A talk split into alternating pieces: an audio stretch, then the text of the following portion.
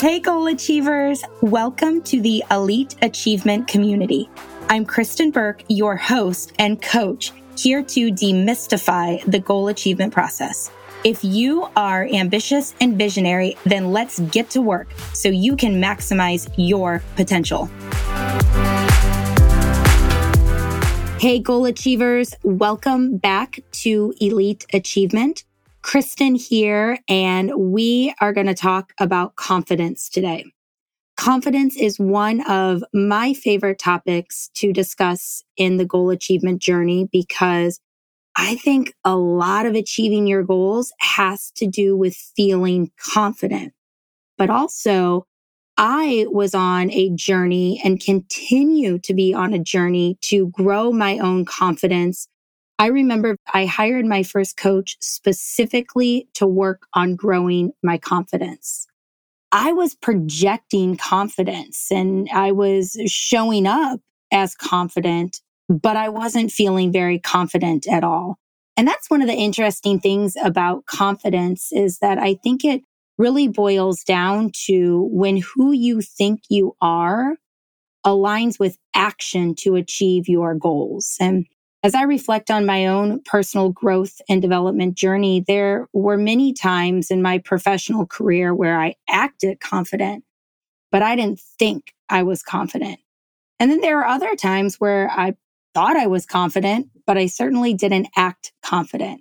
So as I'm working on growing my confidence today and coaching my clients to become more confident, it's really about blending thinking and action together. And as I think about confidence and why it's so important in the goal achievement process, there's a lot of negative impact that can happen if we don't have confidence. So what happens if we're not confident? That's when we miss achieving our goals. When we're not confident, we tend to show up as someone other than ourselves. If we're not confident, we can often watch others achieve success. We watch others advance their careers while we really feel more like a victim versus a victor. And I think ultimately, if we're not confident, we are limiting our potential and we're really risking not living our life to the fullest. So as I went on my own confidence journey with my coach, and I work with a lot of other individuals on growing confidence, there are two things that, in my opinion, destroy our confidence. And those two things are thinking and not taking action. And when it comes to thinking, we can talk ourselves out of being confident. We can minimize our confidence with our own mindset. So we can think too much about past situations and ruminate. I am so good at ruminating and rehashing past situations and replaying conversations over and over again in my mind. I tend to ruminate and reflect on conversations or situations that didn't turn out the way that I had anticipated or the way that I had wanted. And oftentimes I'm ruminating by myself. So I'm in my own head. I'm thinking things through. And the challenge with that is that I'm replaying and rehashing these conversations without consulting the other parties that were involved. And this can really hinder our confidence because more often than not, when we ruminate, we tend to focus on the negative. We tend to overblame ourselves. And ultimately, we're trying to put meaning on a situation from our perspective, and we're not often considering the other parties involved and their perspective and their opinions and their insights. So a huge part of growing your confidence is to catch yourself when you are ruminating and you are replaying a story or a conversation or a situation over and over in your mind and stop. And sometimes just recognizing that you are ruminating is enough to get you to halt that behavior so you can focus on moving forward and learning from that situation. Another element of thinking that can destroy our confidence is overthinking. And in my work coaching women, women tend to strive for perfection. I know there have been so many times in my business where I want the perfect plan or the perfect language, or I want all of the details to be figured out before I take action.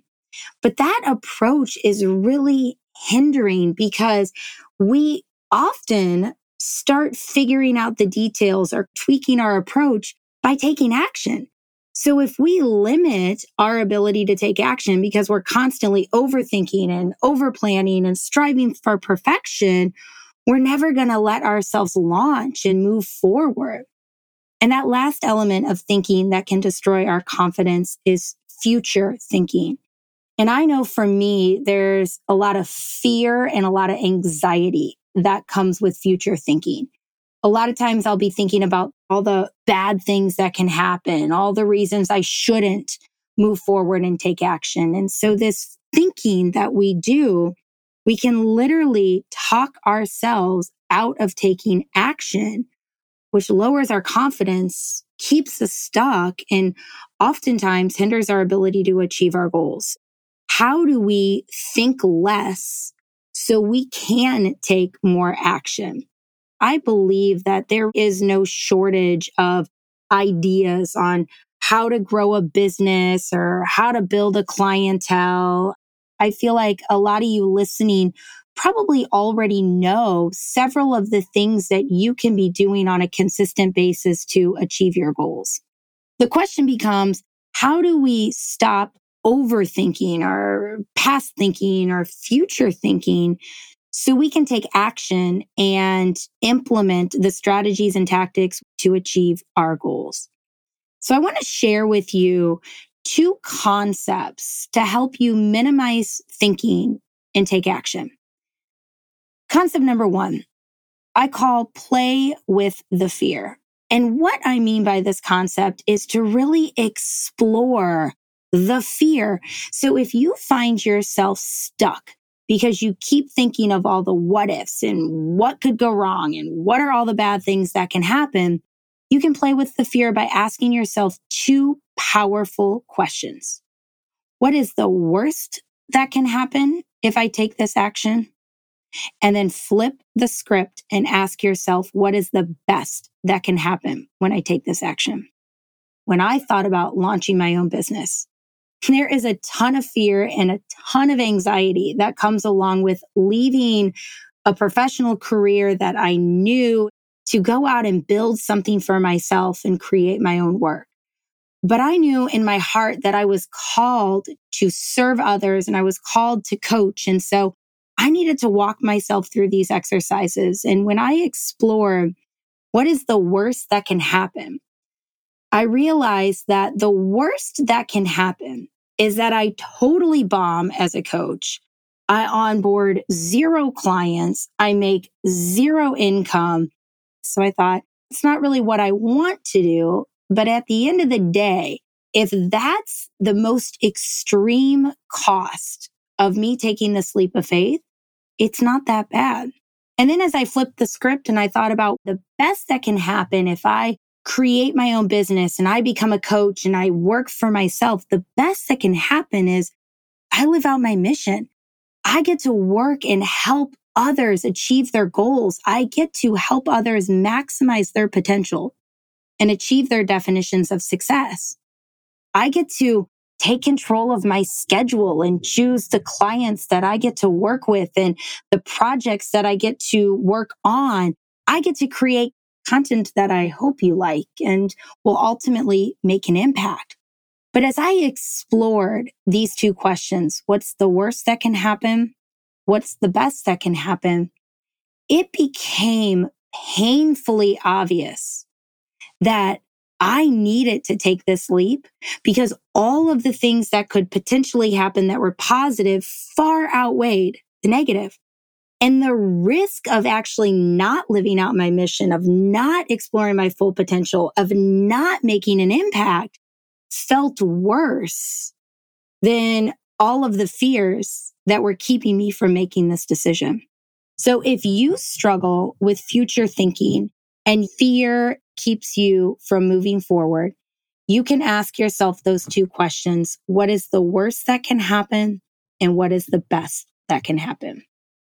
I know, additionally, we tell ourselves a lot of stories. I know I, for one, will create these narratives in my mind, and they're usually not positive. They're usually worst case scenarios. And a lot of times these narratives can keep me from taking action. One of the most common narratives that I create and that exists for a lot of my clients centers around following up. So if you're building a business or if you are in sales, you have probably learned by now that a lot of people don't answer your first email or your first phone call.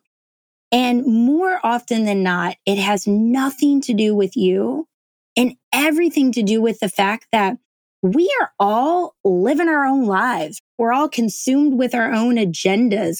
And a lot of times, if we're coming into people's lives unexpected, it's not that they don't want to talk to us or don't want to engage with us or don't want to use our service.